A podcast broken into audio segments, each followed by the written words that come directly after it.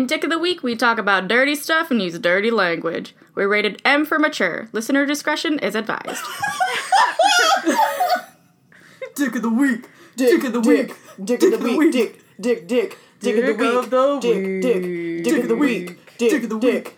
Dick of the week. Dick, dick. Dick of the Week. Give me that D, yo. Hello, and welcome to this week's episode of Dick of the Week. I am your host, Liz Zirkle, and Stephanie is still on baby leave. So, with me today, I have a very special guest coming all the way from Seattle, Joanne Machin. Hello. Thanks for having me Hello. I'm I'm so- excited. I'm so excited that you agreed to do this. yeah, we have a real big dick to talk about this week. Yeah, this is gonna be uh, kind of like a semi two topic episode uh, because of some romance genre drama that went down today, the day where we are recording. Um, so it'll be kind of old news by the time this is posted, but it's it happened today, so we're gonna want to talk about it. But before we get into any of that, do you want to tell us a little bit about yourself, Joanne? yeah, so like you said, I am based in Seattle where I live with my husband and my little dog Oliver. I am a writer of contemporary romance. I'm working on my first book with my agent right now and I'm really excited about it. Whoop, whoop. Not for like two years, but you know, good time to start hyping it up, right? Never too early. Never too Um, early. Yeah, and I'm also a freelance editor. Yeah, that's who I am. I do a lot, lot of different things on my free time, including writing romance. What are your non romance or writing or editing related kind of hobbies and desires and likes and all that? When in my little free time, um, I work at a bookstore um, and I also play video games. Pre COVID, I did hot yoga once a week and I really enjoyed that. But post COVID, I don't do that anymore. Yeah. Oh my god, I miss the gym. Like here here in St. Louis because we don't give a fuck about safety. Uh gyms are open. Um but I haven't been to the gym since March. And my husband and I typically were on good weeks anywhere between 1 to 3 times a week would go to the gym to lift. Oh, and I have fun. not been so great at doing that uh, with our at-home weights. He's really good at he like he does shit every day, and I'm like I'm busy reading. Oh god. I just read a romance um, that had a character that power lifted and taught her nieces to power lift. So I'll send that to you. I think you appreciate it. yeah, definitely. I love I love strong ladies. I love it. It's like I feel like um I started lifting I guess like five or so years ago. Er, Mm-hmm. Six years ago at this point? I don't know. Time has no meaning, which I feel like is a thing I say on literally every episode of this podcast that time has no meaning. But I had a trainer and he was a power lifter. And mm-hmm. so he always included a lot of lifting in our sessions, which I loved and continued doing it after I stopped seeing him. And then luckily Jeremy also likes lifting. So that's that's what we do together at the gym because he mm. likes running and that is not my thing.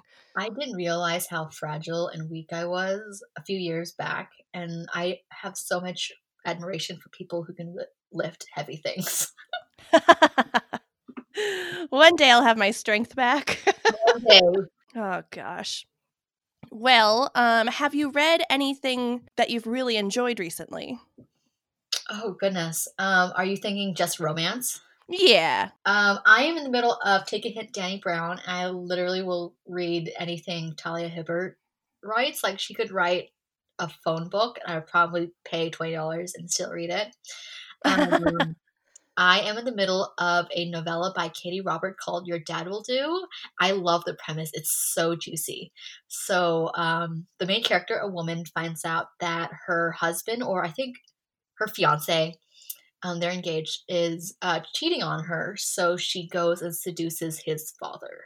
What? Yes, it is very, very bonkers, but very steamy and very juicy. I just love the whole premise of it. It's like, I read it, I read the description, and I was like, yes, put it into my eyeballs. oh my god, that is amazing. Um, so those two, I'm trying to think of the last romance book I like completely finished. That's hard to do right now because I can't focus on anything. But hopefully, I'll be finishing Take a Hint, uh, Dani Brown soon. I loved it. I liked it even more than Chloe Brown. It's so hard because she's such a great writer and she is so funny. I think I read the first couple of pages and I like laughed crying within the first chapter. And I feel like her humor is shown even more in Dani Brown's book. Oh yeah, for sure. Like the first chapter about how she's praying for Dick. Um, I was like, yes, this is. I love it so much. It's hysterical. I just finished my first Jennifer Crusie book. Crusie, is that how you say her last name? The uh, spy one. Yeah, Agnes and the Hitman. Oh, I love Jennifer Crusie so much. Agnes and Hitman was a little low on my list, but um, how'd you like it? I actually, so it took me, I will be honest, it took me a little bit to get into it. Like just Mhm. the writing was a little weird and quirky. It But is. once I once I got a few chapters into it, I I was sucked in. It was fascinating. Um cuz yeah, I mean she she's a a cook and Yeah. has like a, a food column and he's a hitman but works for the government and it's just it's fascinating there's mafia stuff happening and Yeah. wedding planning and it's it's Yeah. great it's really fun i want to read more of hers now and i, I know there's a couple that you've mentioned before and there's a few that both christina and mika have said are like their absolute favorite books so i'm gonna have to do a jennifer dive soon and check Yeah. out more Something I didn't realize about Agnes and the Hitman until afterwards was it's co-written, right? So it was written uh, with uh, Jennifer Crusie and I think Bob Mayer.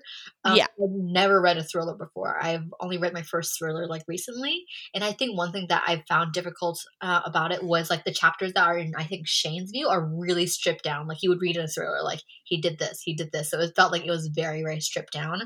Um, but that's pretty typical in thrillers. Like you don't get a lot of fluff in thrillers like you do in romance. But looking back, that was probably why. So, do you know, did Jennifer write the Agnes chapter, like the Agnes points of views, and Bob write the Shane? Or I wonder, have I'm, no idea. I'm curious if they talk about that anywhere. I'll have to do some research Yeah. before I record a podcast this weekend about it. I would recommend if you're looking for more Jennifer books, Bet Me has I think all of her dog all of her books have dogs in them. Bet Me has a plus size heroine. The hero has dyslexia and there's a dog in it. And then uh, Welcome to Temptation is one of my favorite favorite books of all time. I haven't read it in like 10 years, but it was like my gateway to romance and I was like I was sucked in immediately. Yay, I'm going to check these out. Yeah, they're like mass market paperbacks, so they should be really fast reads. Yeah, yeah. I'll see if the library has any before I buy more books because I've bought so many things recently and I need to save money for Christmas. Well, uh, let's jump into our first topic, which is the romance drama that is brewing right this very moment. Oh Um, do you you you saw it this morning before I did? You want to explain a little what's happening? Okay, so first, like just full disclosure, if you are ever a new writer into a genre, especially a genre you've never read before, do not ever say, I'm going to write the new X, Y, and Z and I'm going to do it better. Because there's a chance, there's a really, really large chance you're not going to do it better because it's your first book. Right. Like I feel like that that's literally good advice for anything. If you're new to anything, never gonna be like, I'm gonna write the next Harry Potter or I'm gonna write the next Star Wars, but I'm gonna do it better. But those people wrote those books for a reason after they wrote many other books, and they're probably still gonna do better than you are as like a professional writer. Right. This would be like if a stand up comedian had never ever done a show or open mic before and they're like, I've never done this, but I'm funny. My friends all say I'm funny. I'm going to, I'm funny. Yeah, I'm to, I'm going to be the new opener for everybody. I'm like, what? No, sit down. Yeah. So the gist of it is there was a writer who I think is a journalist or is a content writer of some sort. And she was writing about how in the pandemic um, she discovered Outlander, uh, which I have not read or watched. And she said um, it got her into reading um, romance. And she said she half heartedly, her words, half heartedly read some romance, but she found it not very well written and raunchy. And so she decided to take it upon herself to write even better romance and erotica. And she's she was just she was on this journey about how she wrote some more, you know, the better romance, better erotica, more smut, and she went on this journey. And she basically, like in the article as well as the uh, headline, said, you know, there isn't enough smart romance. I want to read really steamy romance, so I'm going to go out on this journey and do it, write the books that don't exist. And then she posted it this morning at like 9 a.m. Eastern, and she got promptly ripped apart by Romance within hours. Yeah, I'll, I'll probably share. I'll share her Huffington Post, her Huffing, her Huff Post uh, article in the show notes if people are interested. But the the title of it is "I started writing porn during the pandemic. Here's how it changed my life." First of all, do not come in here to a genre that you know nothing about and call it porn. Yeah, there's no problem with writing porn. First of all, like you can write all the porn you want, have For sure. And but you can't go to this genre and say like I'm going to be the next great erotica writer or whatever. You just, you just can't do that. There's like there are genre expectations, and like by just by saying that, you're just demonstrating how unfamiliar you are with those genre expectations and whatever. Well, and I mean, yeah, like first off, she doesn't understand the terms. She doesn't know what porn is versus erotica mm, versus mm. erotic romance versus steamy romance or just romance in general. Like she doesn't understand and she just is using all these terms all together and it's like, okay, no, no, no, those are different things. So you obviously don't know what you're talking about. And the fact that she's calling Outlander erotica in the first place is I mean, like I guess she doesn't specifically say Outlander is erotica, but she said I wrote I you know, I I was watching. I don't even think she read the books. I was watching Outlander. Yep. Became obsessed. Tried to find something else once uh, I caught up on episodes to kind of like curb that appetite. That's when she tried a few romance novels and was like, and and she, let me find the actual quote. Oh my god. With the season ended, I tr- when the season ended, I tried to find a replacement somewhere new to escape to. I made a half-hearted attempt, like Joanne said, to read romance novels, but whatever I found was either poorly written or just too raunchy. They lacked the story and emotional connection I was searching for, and the scorching sex I craved. This is one thing over and over and over that I myself have said, and like pretty much every romance writer uh, has questioned. How is it too raunchy, but also not enough scorching sex? Yeah. Like, what the fuck is she wanting and looking for? Right. And oh gosh, I just the whole thing just reeks of like how condescending someone is. She's not reading the same romance books I am because I you I both know there are so many good romance novels out there of all heats, like clean romance, sweet romance, uh, steamy romance, kinky romance, erotica, and she she I don't know why she even claims she half-heartedly read because that just like shows she didn't even make a true like genuine attempt to understand the romance genre. Right. And since then, people have called her out on that, rightly so. And she was like, well, that was true at the time, but since then, I read like 10 romance novels a week.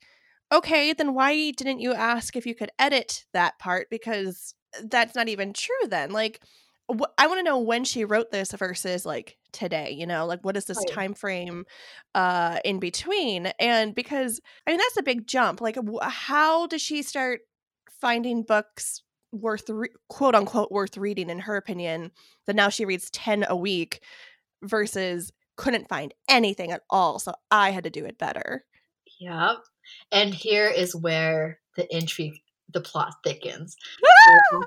Well, Actually, I think this is before she posted it. She, she started recommending, like, guess she has a platform of people who are asking her for recommendations. And so she posted a few, like, tagged a few authors, including a pen name that may be her own pen name. yeah so that's the cr- that's the crazy thing so you know 1,500 followers, right? And she's like, hey, here are some people. And she doesn't disclose her pen name in her article. Here are some No. people I recommend. Of course, Outlandia. Uh, sorry, Outlandia. Outlandia. Romancelandia has like the best ferreting and PI skills. And someone may have found her pen name. And she tagged her own pen name under re- under recommended romance, which is fine. If someone was looking for romance and I had a romance book out, I'd recommend my own book. I feel good about that. But if you can't do that in the same breath as saying, I'm going to put down the entire romance genre, but I'm going to recommend my book because I think I did romance better than the all the other romance books, right? That's insane like uh, I mean, oh my god, like I just like I have no words really because like it's so bonkers that she thought this was a good idea. Like Yeah. and you know the, the the the the Twitter account that we are pretty sure is her pen name currently has like 15 followers. I'd have no idea what type of numbers she has with like people actually purchasing her books. Her first book Right. is free, so I'm sure that has more downloads than everything else. And and it sounds like she's writing more novellas than full novels, which there's no problem with that. I'm not a huge novella person because I never feel like the story arc is as complete as I would want it to be personally. But she's written what she say like six books during the pandemic Yeah. Something like that and Mhm. has like a couple more lined up to put like releasing one a month i'm like cool people do that and some people are really fast writers and that's fine but like i have i find it really hard to believe that she's like using really good editors and like all these other things i I- and i can't i've never read it and i probably will never read her books because i was like oh maybe i'll download the free one just to check it out and i was like no i don't want her thinking she's better than she actually is i'm not going to touch that I want someone to like r- live tweet her book because I don't want to like give her like my clicks and stuff so she makes money off of it. But I do want someone to live tweet it.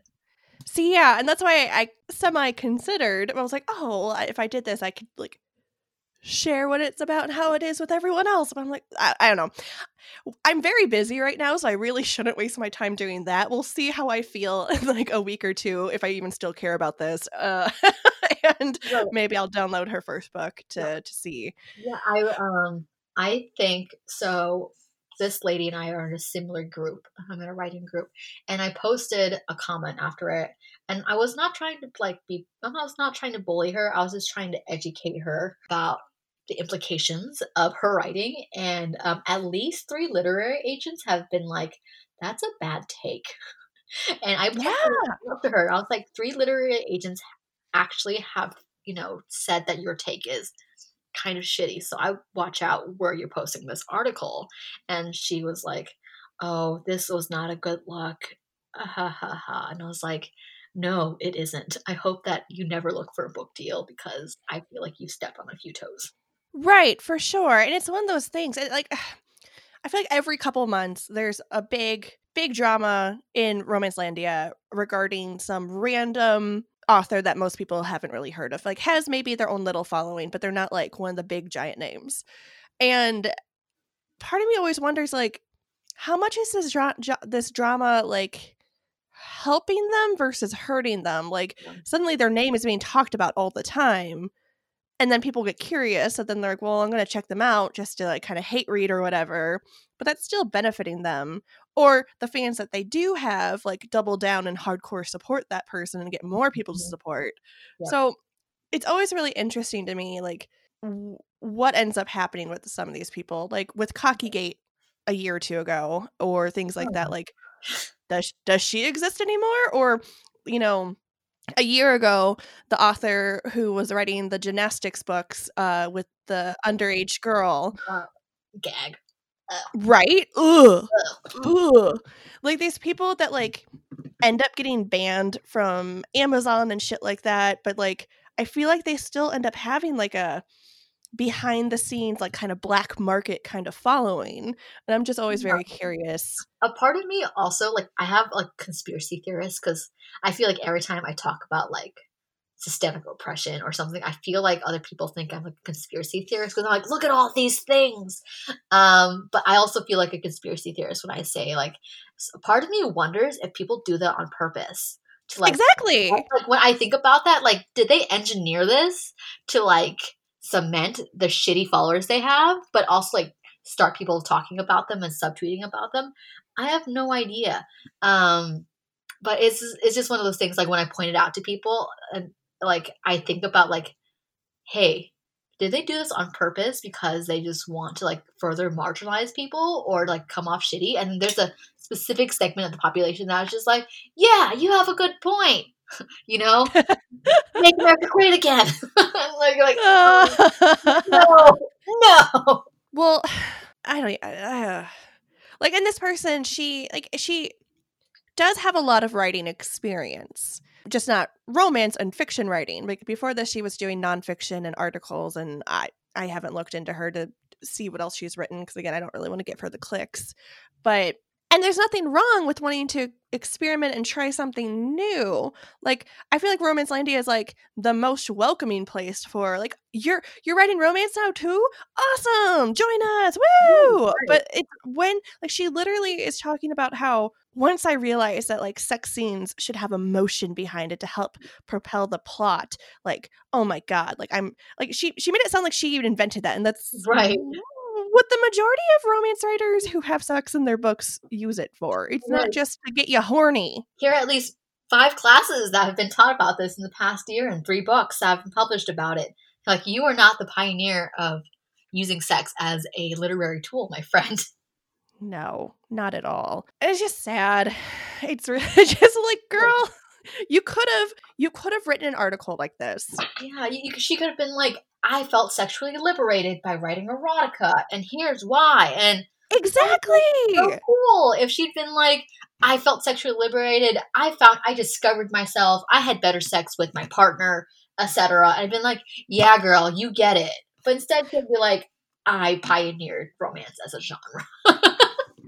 Well, and I think, and uh, this is coming from someone who has a master's in writing. I feel like people who come from a more quote unquote literary side of writing or professional, like whatever you want to call it, like the nonfiction, the creative nonfiction, the journalists, a lot of them, when they dabble in this side and genre fiction, like I, a lot of them already have their nose pointed up of like, oh, it's just it's just trivial, you know, smut or whatever. Yeah. And and as someone who has studied uh, writing a lot, I probably had a little bit of that, like when I was hmm, 19 or something, had kind of that mindset because you, if you have enough professors that kind of dig that into your head, you start believing it. But luckily, in my master's program, I had a professor who was like, "Look, I don't care if y'all write." the next great American novel or poetry or nonfiction or genre fiction, but do it well and use the tools we're teaching you to create good characters, to have good plot, have structure. And no matter so then no matter what you're writing, you're writing well. I'm like, cool. And I felt that was like the first like it is okay that my interest lies in not the, you know, highbrow kind of literary world. Girl, when I was an undergrad studying creative writing, there was one fiction course, exactly one fiction course that was offered once a year. And in the syllabus of that fiction of that course, it said we are we are not writing genre fiction.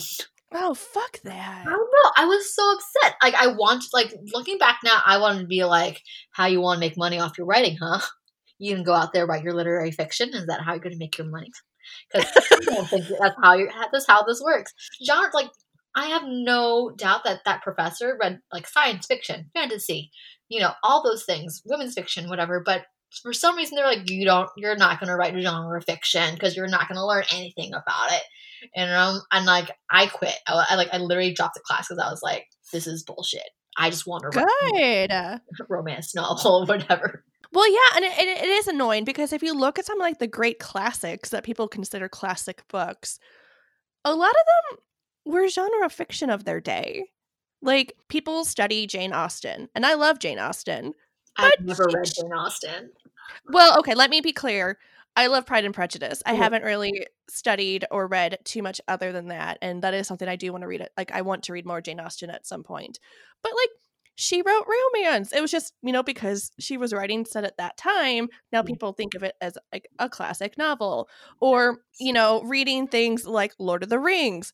Uh, that is straight up fantasy, y'all. He Yeah. made up the Elvish language. Like you can't get more fantasy than that. And yet those things are classified as classics.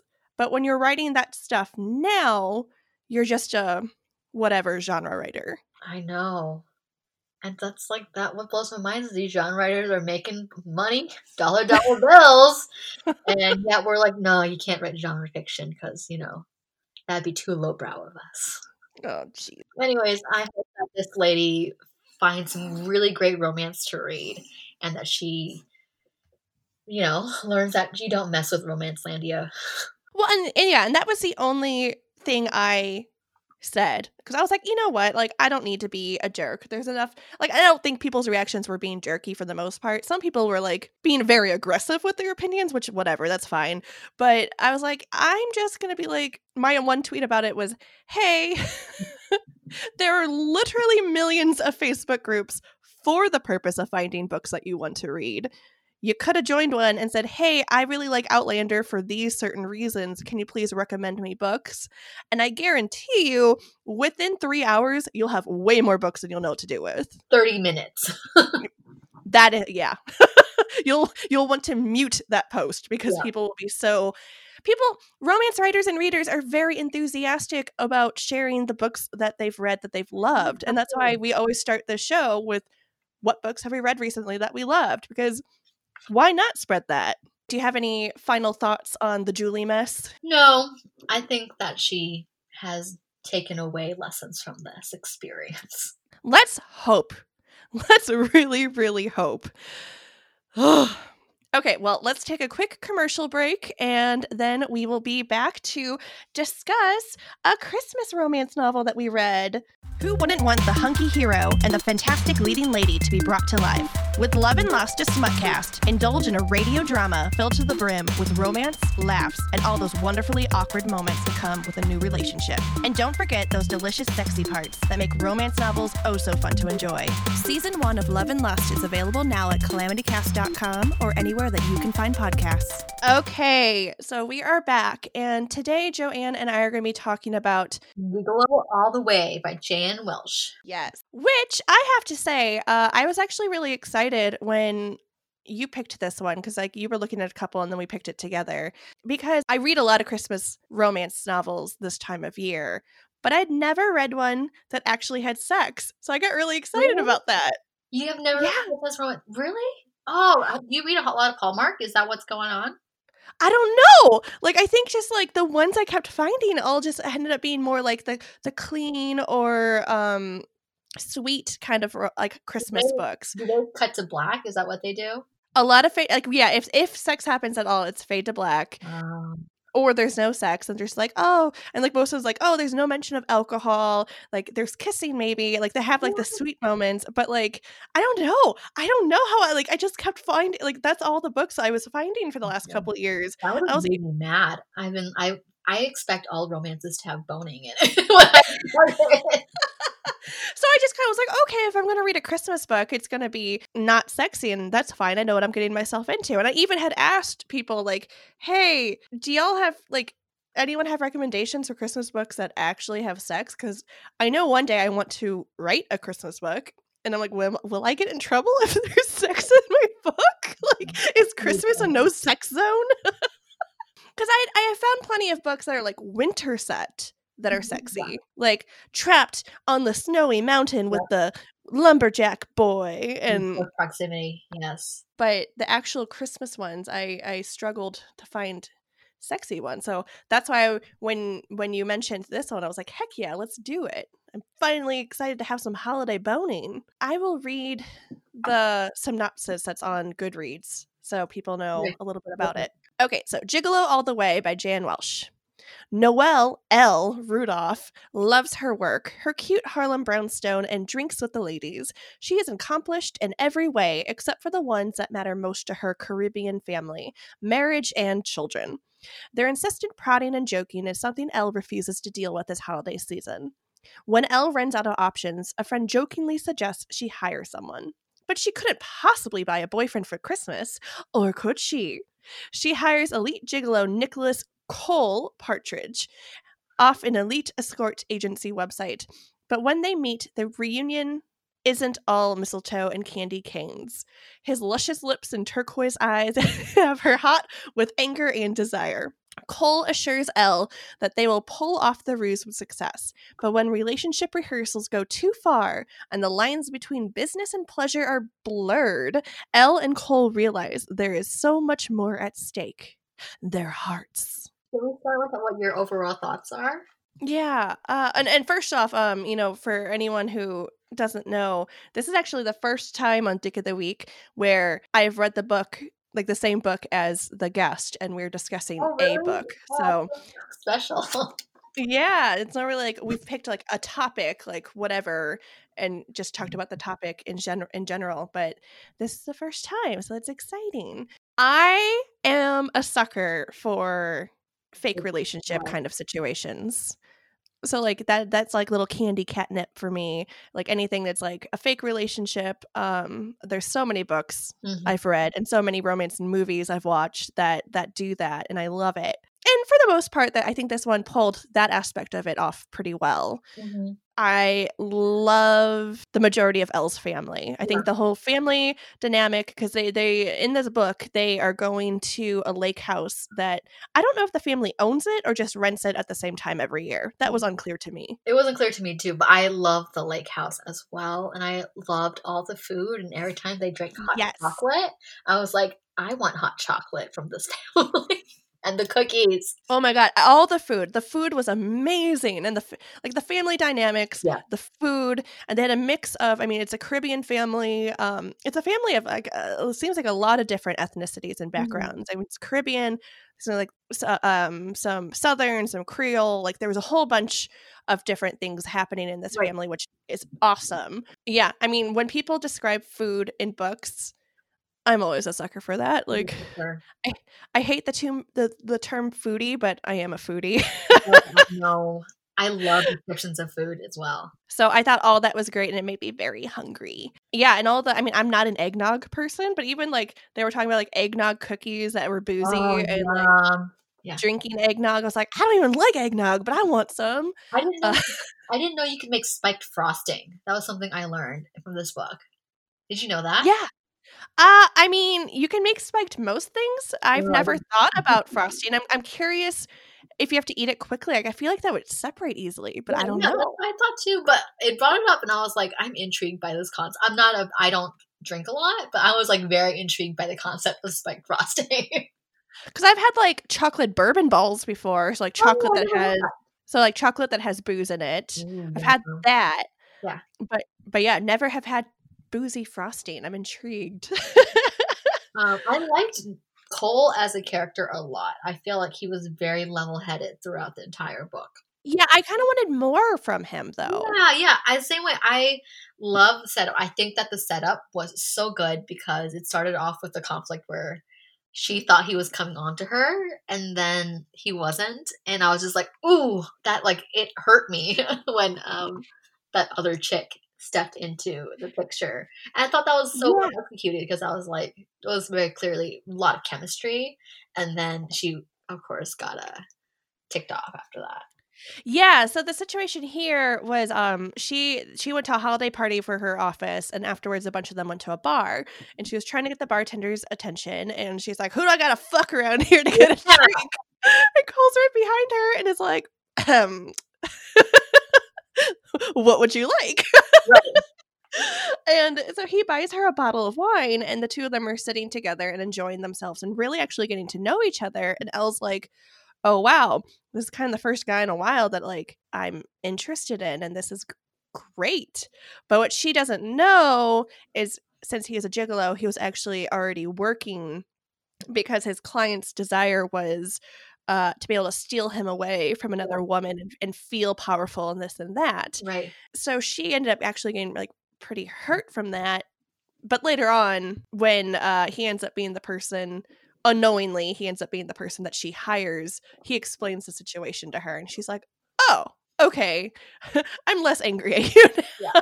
but i thought that was really clever and really a good way to build kind of conflict between them already Oh, for sure. the fact that her friend jokingly suggests hiring someone and it kind of became like a oh but that could work. It's hard um because i know you and i both really love the kiss quotient. Yes, I thought about that. The Kiss Quotient's my favorite book, um, favorite romance ever. And I thought about that a lot as I was reading this. Mhm. One thing that really bothered me about Elle, like throughout the entire thing, like I physically wanted to shake Elle, was uh, throughout the book, she has a problem with Cole's uh, career as a, a gigolo because it keeps reminding her about like she just keeps bringing up and picking at him for it and i thought Yeah. it was really really unfair because she was the one who like hired him for doing what he does and everything he does is consensual as far as we know. And she keeps picking up like oh like you're the guy who sleeps with people for fun or you're the guy who you know women pay to escort them. And i was just like girl sex work is work and you keep picking at him. I'm going to shake you through these pages. Agreed. And like whole like I mean, yes, he's a gigolo, but he also seemed like such a cinnamon roll boy. Like I just wanted, I just wanted to protect him, and it'd be like, yeah he was very measured through the entire thing he kept trying to explain to her like this is career i chose. Everything i did is consensual. And he also brought up example about how a woman was going through grief after losing i think her dad.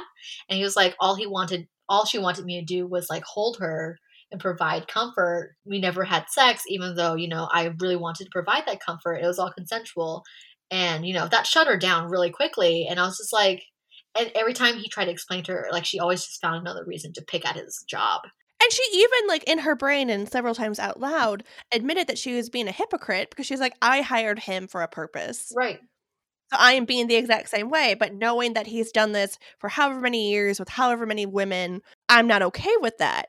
And I, I, I did struggle with that because it's one thing like and and the problem that like the thing that really like stressed me out about that was he had made it very clear that this was his last gig. He was no longer going to be a gigolo. He was already so it's not even like i've read books about porn stars and things like that where it like eventually they come to the conclusion like oh like if i want to have a good and healthy relationship with this particular person i need to leave the porn industry Yeah. which i kind of like subconsciously was thinking anyway and this just kind of shoved me into that direction. No he had already decided ahead of time yeah. This is my last one.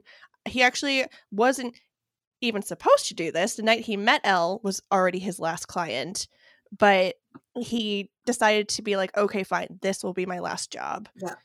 because he liked elle from the beginning and he's like okay sure i will do this for her because i liked her she intrigued me and she still just rubbed that in his face nonstop. Oh, uh, and it's like girl and he he like several times they got in a fight about it and he's like i am not a prostitute. I do not sleep with every client and when i do sleep with a client it's because both of us wants it not because because he, he even said like he knew his last client wanted to sleep with him Yeah. but he said no and she respected that like because that's not what he's paid to do yeah and if you compare that to kiss quotient again one of my favorite romances of all time so good Uh, it's so good. So Stella knows the entire time, and she's very respectful about it. She talks to him. You know, she does ask him at one point about his previous clients because um, she's insecure about like being out of practice sexually and, and romantically, but it never becomes like a point of contention, right? She kind of brings it up, and he addresses it, and it like they let it go, and he kind of just goes back to doing his thing, and it never becomes a point where she, she feels like it feels like she's being hypocritical. I think it's just like she feels maybe a little insecure, maybe a little curious because she um she doesn't have the experience that he does. Um, Yeah. it doesn't become where points where she rubs it in like time and time and again, right? Right. Whereas Elle even admits that she's had a good amount of sex with a good amount of partners and like has had her wild times. And so she's like, I understand there's things in my past too. It's just I wasn't being paid for any of those things. And she later finds out that he had sex on this web series with a client that was about like fulfilling women's f- fantasies or whatever Yeah. and that freaked her out which like okay i can get that be like okay it's one thing if i knew you're a gigolo and we might potentially run into clients and that could be weird but as long as i mean i don't even think it would be weird because most of the clients probably are like not going to be like oh Cole blah. like Mhm. they would understand that either he's out of the business because they should all know that by now because the in- the the whatever he worked for would have told them or just be like oh he's on a job i can't bother him seeing I, I could i could i mean i personally if i saw a video of my spouse or partner or whatever having sex with someone and i wasn't expecting that like that would probably freak me out a yeah. little bit but he explains it to her Yeah. can I just adjust like the video thing? Because I I thought about another book. Um, if you haven't read Prime Minister by Zoe York, please do because I adore that book. It's so good. Prime Minister and his intern, and they handle the issue with like the employment power dynamics pretty well. So highly recommend it. And spoiler alert ahead, if you don't mind. Yeah, go for it. There's a sex tape that's leaked. Um, a sex tape that he made consensually with the previous partner. The partner knows nothing about leaking it, and someone just Mhm. found it and leaked it. And um, she freaks. She, she sees it. She freaks out. But instead of like them fighting about it, the two people come together and be like, "Hey, I know this is really uncomfortable for you. I didn't know about this, you know, coming out, and I didn't mean for this to hurt you." And it becomes a point where they actually strengthen their relationship. And I find that like a lot more reasonable. Maybe that like, they're very well adjusted adults. Um, I find that very reasonable uh, as opposed to being like, I hate you being a gigolo and sex worker, and I'm going to hold it above you because I am so morally purer than you are. Well, and I think the the slight difference there would be that was something that was leaked versus Cole put out something on purpose. Yeah. But it it wasn't like he put out amateur porn, which again, even if he had done that, even if he had done that, like what okay, whatever, that's in his past. Yeah. But this was like for a show, for a purpose. And I don't know. I, I understand that the way she found out probably spiked the emotions more mm. so like if she had found out more organically or through him. What happened was her brother's very, very drunk girlfriend slash fiance question Oh, yeah, mark. Scarlett, I wanted to strangle her too. Oh Um, my god, she was horrible. But like Ugh. over horrible to the almost over the top. yeah. So one thing I have with issue with that is like her main role was to destroy relationships, and she wasn't fleshed out or at all, which is Yes. fine. But she was just kind of like, I'm gonna destroy your relationship, and then she never existed ever again. She didn't have a personality outside of that, right? Oh no, not at all. It was literally Scarlett. Her name was Scarlett. Uh, it was literally I'm going to start flirting with Cole, even though I'm right next to your brother, my boyfriend. Yeah. And also, then she gets very drunk for whatever reasons and blurts out that Elle's cousin uh, is potentially Oh, going through a God. divorce. Yeah, the two truths and the lie scene. I was like rubbing my eyeballs because I was like, Scarlett, you drunk bitch. I was like, you messy drunk bitch. Why? Oh my god. So and, and that that scene actually did really confuse me because did she So they play truth, two truth and lie. She says, "Hey, this person's getting a divorce. We're getting engaged." And Cole has recorded sex on live television, and everyone's like, "Why did you do this? Like, why was this necessary?" So, but then she like switches it to be two lies and a truth, which is what confused me. And I don't know if that was just because she was drunk and being messy or what, because she was like, she was like, oh, I thought the lie was the divorce and the engagement. I don't know. I got very confused there. I'm like, are you engaged or are you not? Like, what the fuck is happening? And and I think all of them were also confused. And maybe that was on purpose. I don't know. It's one of those things. It's like, am I supposed to be confused or was there like a missing word here? like, I just like just her whole character was so messy. so messy. I really liked Holly though. Yeah, she was great. I think that was a great contrast to have against Elle, who was who was like, you know, the family reaction to her announcing a divorce, right? It was so interesting to have that contrast. The whole family was like, "Oh, what the fuck," versus finding out like Cole uh, is a hired escort, right, and them getting mad again. But Holly, I think it was really interesting to see in the epilogue that Holly was like, "We got there, we got therapy, and we worked it out." And I was like, "Yeah, you go, girl." That made me very happy. That made me very happy that like because I mean, it sounded like this family in general tends to marry early and young. And so she at one point kind of warns Elle to be like, hey, like take your time, don't rush into anything, don't let the Right. pressure of the family affect you this way because it could bite you in the ass. And like she kind of hinted a few times throughout the book that things weren't so great between her and I think his name was Spencer. Yeah. And and and then we get the the big bomb of he has they weren't actually getting divorced, but he had thrown out the idea of divorce. And, Yeah. but, and I'm glad. Like, I was like, that is a very healthy way for them to handle this situation that, like, they tried things to figure things out on their own and then sought out professional help and went from there. And luckily, it worked out. Yeah. That made That made me happy. Yeah, and I was like so happy, like, oh, you got couples therapy and counseling, which is great. I'm curious, and I, I and I, I I saw something recently that was talking about someone posted somewhere. Who knows? I don't even know what app I was on anymore.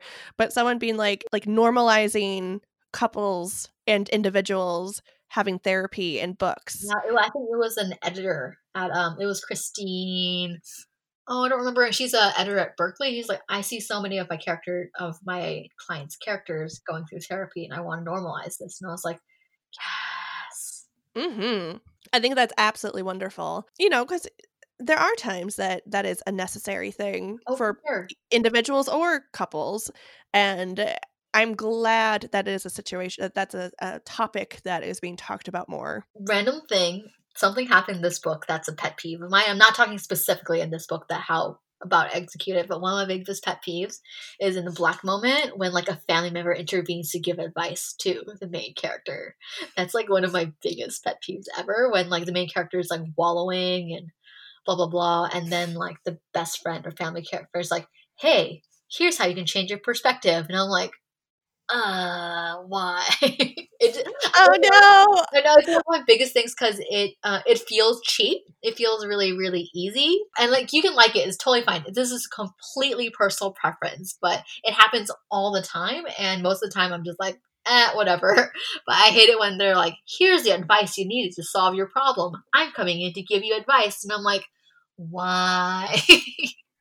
why? I maybe have a little bit of that in my my first book, but okay, it's fine. I see it happen, but it's one of those things like I would rather very much the character have that epiphany on their own and then Mhm. them make the choice out of their own agency to admit they were wrong. Like if Elle was like, Hey, I, you know, I absolutely recognize that I shit on your career as a sex worker, and I'm really sorry I did that, but I want to support you in whatever career that you want to do. And I've been like, cool, thanks. And yeah, and it's one of those things like also just want to add like Nick did nothing wrong in that relationship.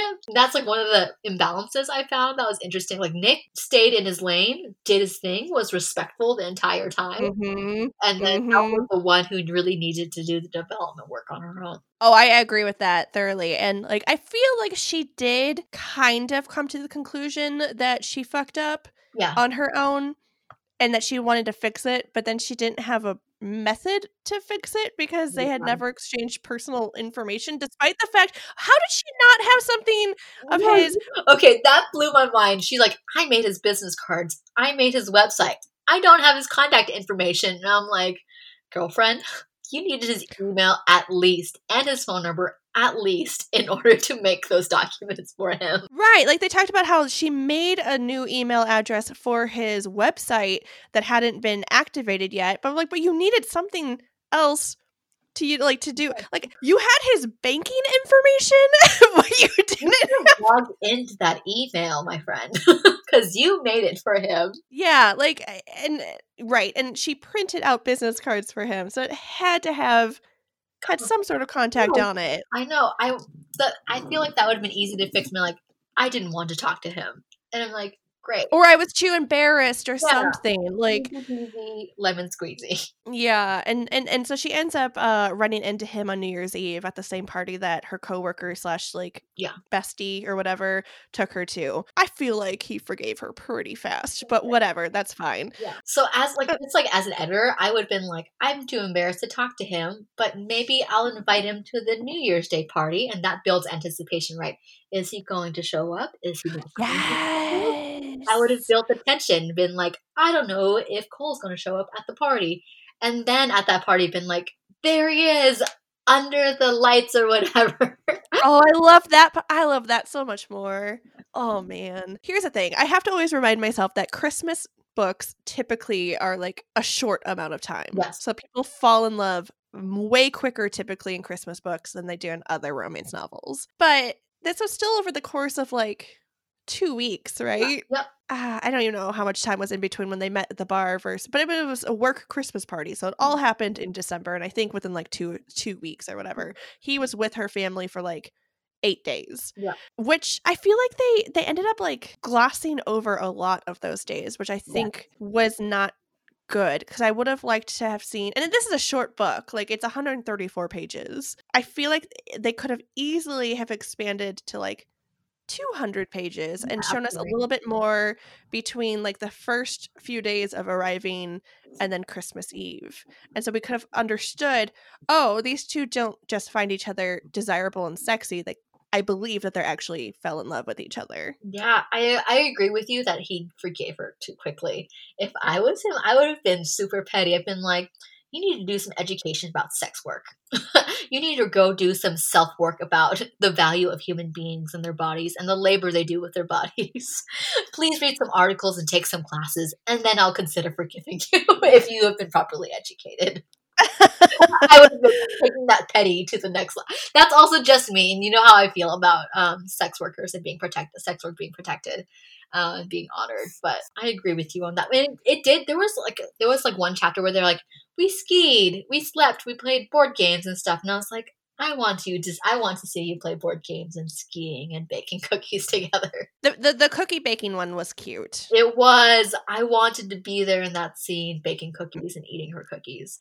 It just sounds so cozy and warm and wonderful. Yes. And oh my god, okay. So the you mentioned the skiing. I do have to say that the the scene when they're skiing and she ends up going down the wrong slope and almost like really badly hurts herself and his reaction was so like oh my god like cole you're so cute like he Oh, I've never been skiing before, so I don't know how serious her uh, injury was or could have been.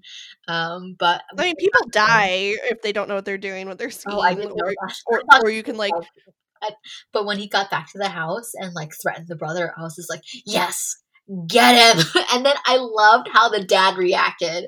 I was like, you deserve that for letting her get herself. And I was just like, yes, yes, go into dad mode.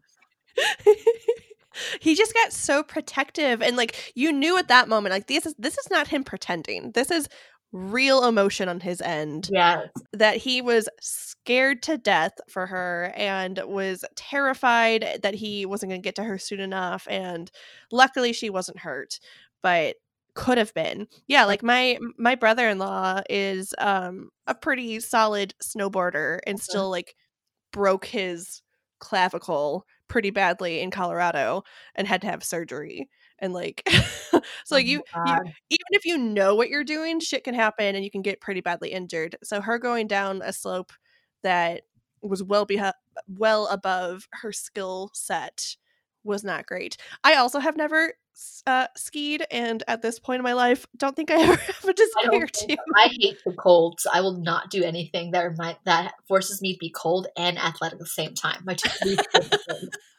like my in-laws have talked about like oh it'd be kind of cool if we like got a house somewhere in the mountains and you know for like whoever wanted to ski or snowboard or whatever could do that. I'm like cool cool cool. I have no qualms with that uh i will probably be the little snow bunny in the lodge by the fire reading a book Yes, like, I'll be in the snow. I'll be in the ski lodge with my hot chocolate with my book. You guys have fun. Let me know when you guys want to go back inside. like I, I i i don't well i don't love the cold but being in the midwest i'm used to the cold and i like i do some like snow hiking or snowshoeing or something like that but no i don't have any desire to put skis or snowboards on my feet and go down the side of a fucking mountain Absolutely not. so did you like the one year jump that happened in the epilogue Okay, so here's my thing about epilogues.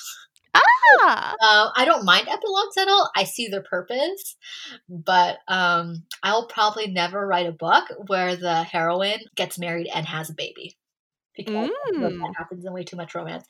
I don't think I've written a book where they've gotten married. I think I've written a book where they've gotten engaged, but very pointedly in both the books I've written so far um, that I'm working on with my agent, both the heroines were like, I'm not thinking about babies or marriage right now, and I just kind of leave it at that. Yeah, that's like that's the thing because I just don't I don't think we need more books with babies in them.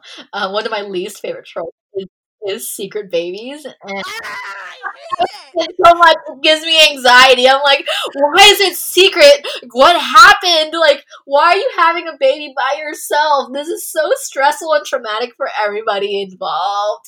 And I think um, a friend of mine, Olivia uh, Olivia Dade, who wrote Spoiler Alert, as well as many, she has a huge backlist, but her recent debut is Spoiler Alert, which I'm really excited about.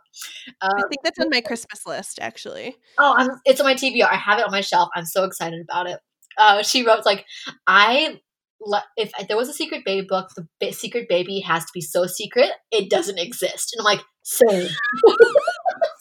Same. I don't want that baby to exist anywhere near my book. I don't mind like single parent books where like they have the baby and it's like not a secret, but like their lover left them or something. But I don't know why a baby has to be secret especially when you're in the United States and we don't have health insurance for that's great that covers maternal care. And then like the emotional toll and physical toll of having a baby stresses me out so much that like when people say secret baby I'm like no thank you. Please take that away from me. So yeah, and I have the same reaction even for surprise babies. oh no not even surprise babies. I- okay I I think I've written a couple of stories where they like accidentally have a baby, but like it resolves pretty quickly where the hero and heroine are like, oh, okay, like let's figure this out. But like surprise babies, no. Yeah. I'm stressed out just thinking about it. Like I feel like every time I like fear I might be pregnant, like oh just like takes years off my life. Oh yeah, exactly. Uh, if I like had a surprise pregnancy, I'm like, we're getting the fuck out of here. We're moving to England where they cover that shit because I need his health insurance. I'm not paying for this baby.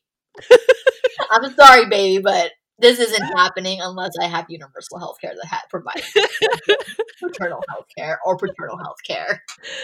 no kidding. Oh my god.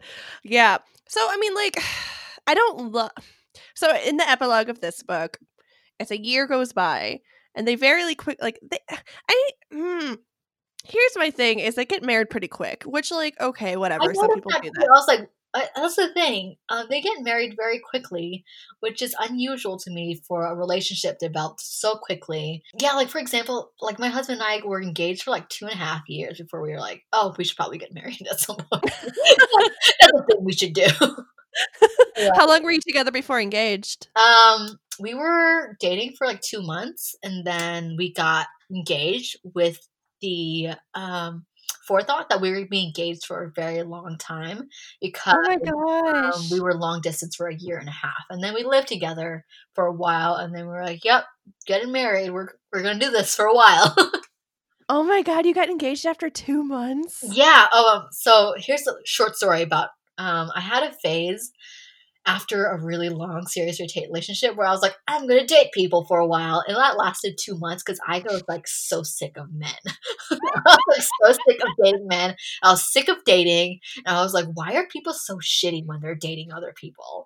And then I met Thomas, and I was like, this is cool. I could hang out with this person for a really long time, and we were friends for a little bit before we were like, cool, we're in this relationship now. And then I was like, I'm so done with dating. This guy is the real deal. He has a lot of qualities I like. I'm just gonna lock this shit down. I love it. Oh my god. He's a winner. He is a pro. He's an absolute gem. So, like the book, I don't remember the epilogue. I'm gonna look skip through it really quick, but I felt like the wedding was really, really fast as well. Yeah. Um, so okay. So I mean, obviously December is when they met. Then I think it was the following September is when they got married and they got pregnant immediately after Oh, that. yeah. And then it's December when they're back at the Christmas lodge. Yep. And they announce to their family that they're pregnant. Which like I think she's like 31 or 32. Okay. So like I feel like there are times when you're like once you're in your 30s and you have done the dating thing and then you finally find your person you're like well why wait kind of Yeah. kind of thing like i get it but it was just weird because we didn't get a whole lot of seeing their relationship develop in the first place and then we didn't get to see the engagement Yeah, I feel like maybe it was preempted, like uh, with a previous conversation where they're like, "Hey, do you want kids? Yeah, I would love to have kids. I would love to get married as quickly as possible." Then I, I would have expected and been like, "These, this is normal for like this couple, right? This couple wants to lock that shit down, put a bun in the oven, get it." and I've been like, "Okay, epilogue makes sense for their goals and yeah their values," but it wasn't preempted with any kind of conversation like that, so it was surprising. yeah the only thing we ever really got was her family typically married quickly and immediately had babies. Right. But oh, yeah. she always but she always made it sound like that wasn't what she wanted. Right, exactly. Because she's like, I'm happy alone. I'm happy living by myself. Totally fine. Yeah. So what ex- so I mean he has a like psychology background and then Mm-hmm. has his gigolo background. But what exactly is his job now? Like I was very I was getting oh, confused like him setting up his like consulting thing and then behavioral analysis. He mentioned something about behavioral analysis and touch therapy. yeah. So I don't, I, I don't know, because consulting can be anything, right? Like for example, if I do business consulting, I consult businesses on any facets of their business. So that I don't know. I think she left it pretty vague. Probably on purpose. Yeah. but then, you know, he ended up working with like a famous TV personality that kind of Yeah. sounded like a Dr. Oz kind of thing or whatever. Or um the other one that Oprah always worked with, Dr. Phil, like, but a Oh, female. Dr. Phil, yeah. It was kind of like a female Dr. Phil, and he ends up being like the co-host of that. So now he's like semi-famous with his mm. sex work or whatever. I was just a little confused like the entire time because she was part of the plot is her helping him get that shit figured out, and I was like, I don't understand what this job even is, but Yeah. maybe I'm not. Um, it it it didn't really matter. I was just curious. also like i'm gonna be super nitpicky this is me being nitpicky and this isn't a reflection of the authors this is a reflection of me being anal retentive when Elle was like, I need three more clients so I can go full time freelance. And I'm like, that's not how freelancing happens, my my my friend. You're gonna need those three clients for the rest of your you're you're gonna keep working for those clients um as a freelance. Like I'm a freelance editor and no and no point was like, I need two more clients and then I feel good going full time. It's like a constant hustle, right? You unless those clients oh, are for sure. ongoing, then you would you're like, I feel comfortable after I make a certain amount of money. But just nit being nit. Yeah, I think what she meant was if she got a couple more clients with her current job, then her bank account would be at a comfortable level and she'd Oh, feel okay leaving. Yeah. I think that's what she was saying because her timeline changed when she used a chunk of that money Yeah. to pay for Cole, which then Cole didn't accept and gave back to her. Yeah. And I was like, oh Cole, why? Take your money. Which I mean, and, and, and I'm glad he says like, "Look, I had planned to do that from the get go. oh Uh, you just ruined it by breaking up with me instead." yeah. like, I'm glad it wasn't. Oh, he decided not to accept the money because of what happened. Like, it was already his plan, and he just went ahead with the plan. Yeah. All in all, where what would you kind of rank this as a Christmas book? This is the only Christmas romance I've ever read. What? This is the only Christmas romance I've ever read. I have a What? couple- Yes, I don't really. So I always collect Christmas romances. Like I had a few last year that I was like excited to read, but I'm so bad at like sitting down and getting through them that I have never really read a Christmas. I think I've read a Hanukkah romance that I don't remember very well. Um, but I don't really usually read holiday romances. I like the idea of reading holiday romances. I just never get around to it because I procrastinate so bad. That is hilarious.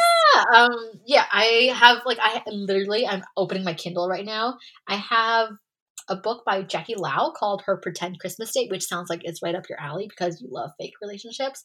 Um, Yeah. I have them downloaded. I just have never gotten around to actually reading them. Oh my god. I totally would have assumed that because you love Christmas so much, I do love uh, Christmas. that this would be something that you would like jump on. No, I have. I have. I'm so bad at procrastinating. Like when Christmas comes around, I basically watch Elf, and then I call it good. Elf is an excellent movie. I love Elf. Bye, buddy. I hope you find your dad. So are you not are you not like a Christmas rom com kind of person? Like um like movies? No, I'm not a big movie person. Um, Yeah. I have a really short attention span. Um, Mm, so I don't sit down and watch a lot of things um, related to Christmas. I'm just a, like I just crank up the Christmas music. mm, mhm. That's that's what I do. I love Christmas though. The okay, so what is your favorite Christmas song? Ooh, that's a. I love Mariah Carey's "All I Want for Christmas Is You." I can listen I to that nonstop. I I do love that song. I love and not that. like I feel like so many people give that song shit, but I unironically adore that song. Um, I know. Okay, this is contentious. and I know it's controversial, but I love Baby It's Cold Outside. I absolutely know the criticisms of it. I like completely understand why people hate it. Um, and I completely I think those criticisms are wrong, quite Oh. honestly. I did. I Like- actually read a thing about how that's this song is actually like very um, what's the word? It's written in a way where it's subversive for the time period it was written by. Exactly. Yes, I have read I that. thought that was really interesting, like where she was saying like she's only saying those things because she couldn't be like overtly like, yeah, I want to stay over and bang, right? But she kind of has those like she's acting coy because that's what was expected of her during those times. But it's actually very subversive. Like she's like very like hinty. But I love that song. Yeah, no, I, I have read that too. And I, I feel like that's accurate. Like, I feel like it is not at all a rapey, No, Or no, i i've never manipulative song. no, I've never um thought of it that way. Well, awesome. Okay, so we finish every episode of Dick of the Week with me reading a pickup line to my Oh. To, to my host or guest. Yeah. So I'm gonna give you a Christmas pickup line. Ooh, fun. If you could pick a number between one and twenty-five. Thirteen. 13. Please, let's hear it. I'm not Santa, but do you want to sit on my lap and tell me what you want for this Christmas? Ah, That'd be such a good. Okay, I also kind of want like a Santa romance where someone like picks up like dad bod silver fox Santa. I know that's like weird, but like just imagine saying like Santa as like a single like silver fox and someone seducing Santa for Christmas. yeah, uh, seducing Santa for Christmas. There we go. There's the title. Someone please write it. I will write that down in my book of ideas. Yeah, Santa for Christmas. Okay, well, Joanne, uh, what do you have any social media you want to plug for people if they want to find you and keep track of what you're doing and when your books are coming out and all I'm that? on um, Instagram and uh, the Bird app Twitter. um, my handle is Hey Joe Machin, H E Y J O M A C H I N. So um, I tweet a lot about just writing and reading and stuff like that. So it's pretty random. Yeah. And then I know you have a couple of anthologies. Are those books that are still available? They're not available anymore. They've been taken down, but um, I'm planning to revamp those stories for freebies for my newsletter subscribers. So if you subscribe, there's a very good chance that those stories will be coming out free to my subscribers someday in the future. Well, awesome. Sign up for Joanne's email then, because that sounds fun. Well, thank you so much. And um, to our listeners, you can find us um, at LNL Smutcast on Twitter. We're on Facebook. You can do whatever you want. Listen to the thing after I'm done talking. I'll give all the contact information. And Joanne, thank you so much for being my special guest today. Yeah, of course. I love it. Awesome. Thank you for listening. We would love to hear from you, so contact us at lnlsmutcast at gmail.com. You can also find us on Twitter, Instagram, and Facebook at LNL Smutcast. Find episodes of this and other great shows at calamitycast.com or wherever you find your podcast. We'll be back in two weeks with another episode of Dick of the Week. This has been a Calamity Cast production. For more content, visit calamitycast.com and follow us on Facebook, Twitter, and Instagram.